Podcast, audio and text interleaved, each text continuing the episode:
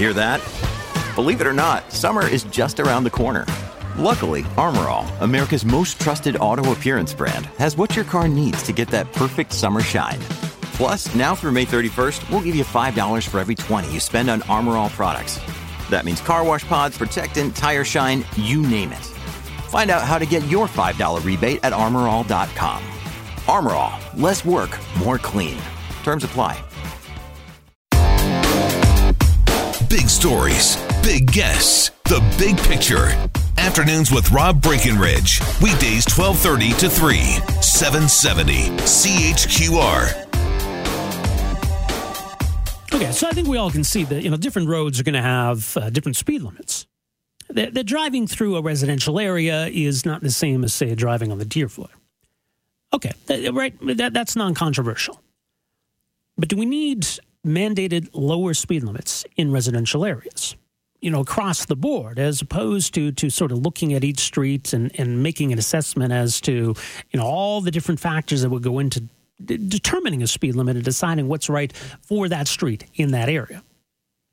Now, there's a notice of motion at City Hall calling for residential speed limits to be reduced across the board from 50 to 30 kilometers an hour.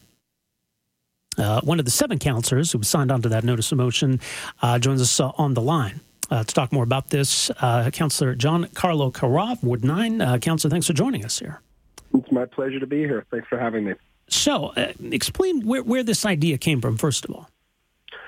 Well, there is an international movement called Vision Zero, and Vision Zero has been, you know, it's probably 20 years in the making, but the, the mission of Vision Zero is to reduce the number of deaths from automobile uh, strikes to automobiles to humans uh, to zero. And that's obviously a lofty goal. Uh, but there's been a lot of science and applied to that. And what's emerging as an international best standard is that 30 kilometers per hour is the speed at which um, there are fewer accidents because drivers are much more uh, able to react in time. And when and if there are accidents, they are much, much less severe.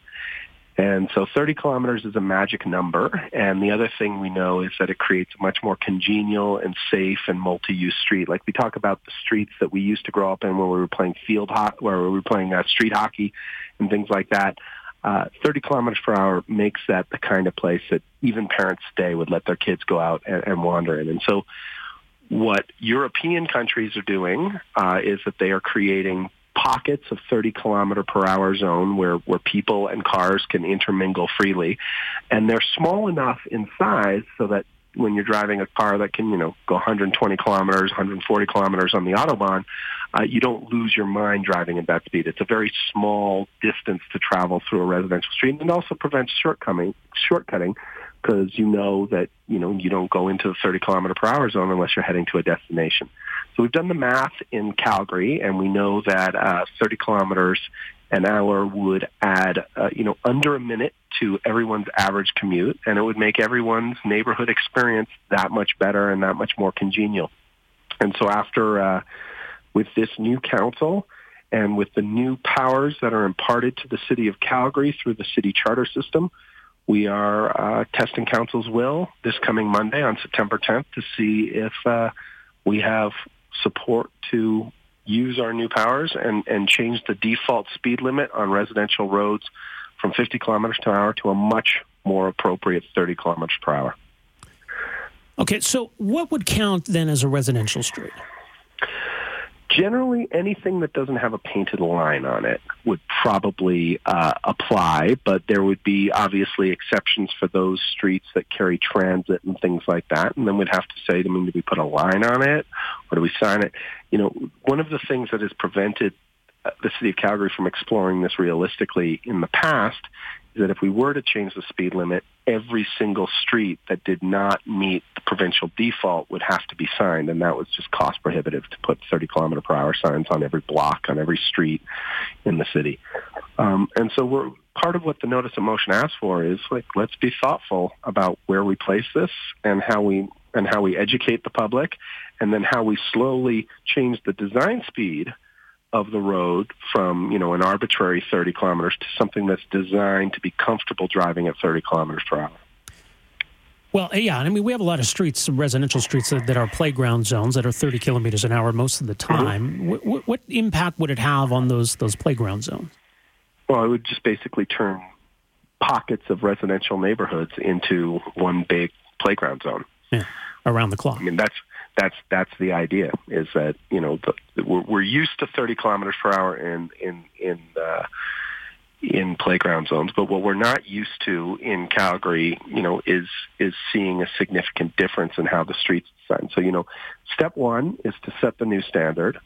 Step two is to educate about it. And then step three is to begin the generational project of redesigning our streets so that they're not designed for 50, 60, 70 kilometers an hour. Those streets that are designed for 30 kilometers per hour or posted at 30 kilometers per hour get designed over time for 30 kilometers an hour. Right, but that, that, that's a longer term project. So if we have roads right now that are designed to handle Mm-hmm. 50 kilometers an hour, why, why shouldn't they remain that way? Well, you got to understand that there is a there's a major change taking place within the transportation engineering world. And the old school approach was that you wanted to make it safer to drive fast. And when you make it safer to drive fast, you say, well, we're going to we're going to post the speed limit on this road at 50 kilometers an hour, but we're going to make it so that any driver of any capability, he really feels comfortable driving at 70 kilometers an hour.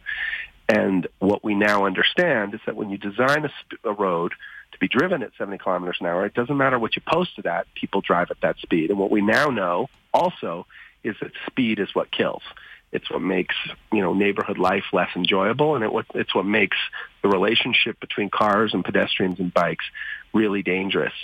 Uh, and so what we're saying, and what the international best standard is, is post at 30, and then begin the project of actually designing the street to be a 30 kilometer per hour street. I, I would So think, it, yeah, okay.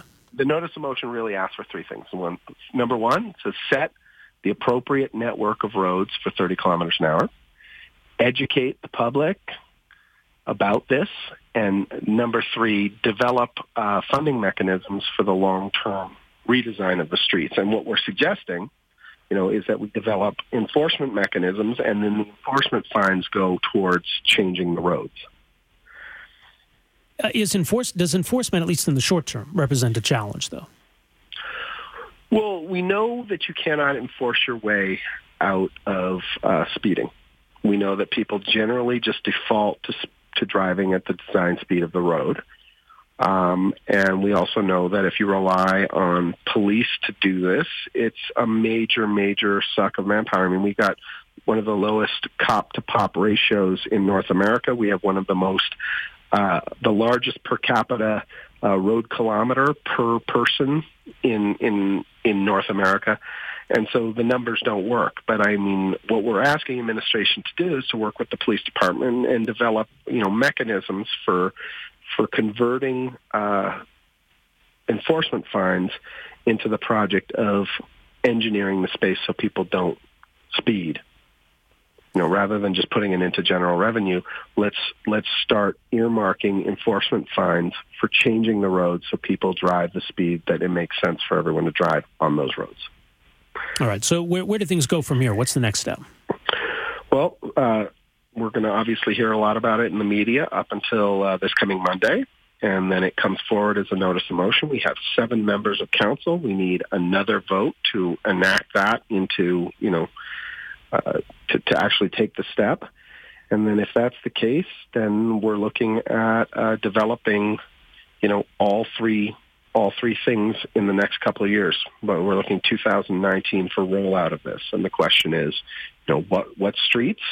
How do we enact it? How do we educate the public? And how do we develop a long-term funding mechanism uh, to actually, you know, go from just listing the speed limit to creating an environmentally designed environment that's comfortable for all users at 30 kilometers an hour. All right. Uh, Giancarlo Carra, thanks for making some time for us here today. Appreciate it. Thank you so much. I'm looking forward to hearing what your listeners think. Yes, indeed. I'll have lots to say, I suspect. Thanks again. Uh, Ward 9 City Councilor Giancarlo Carra, uh, who signed on to this idea, as he said, I mean, uh, you know, it could be close vote at City Hall re- regarding this change. What do you make of this? Again, as he says, we're we're talking about what are genuine, genuinely residential streets. You know, the difference would be if basically if there's a line painted down the middle of the street, it's not residential. So it would still be 50 or 60 or whatever. Afternoons with Rob Breckenridge, starting at 1230 on News Talk 770 Calgary.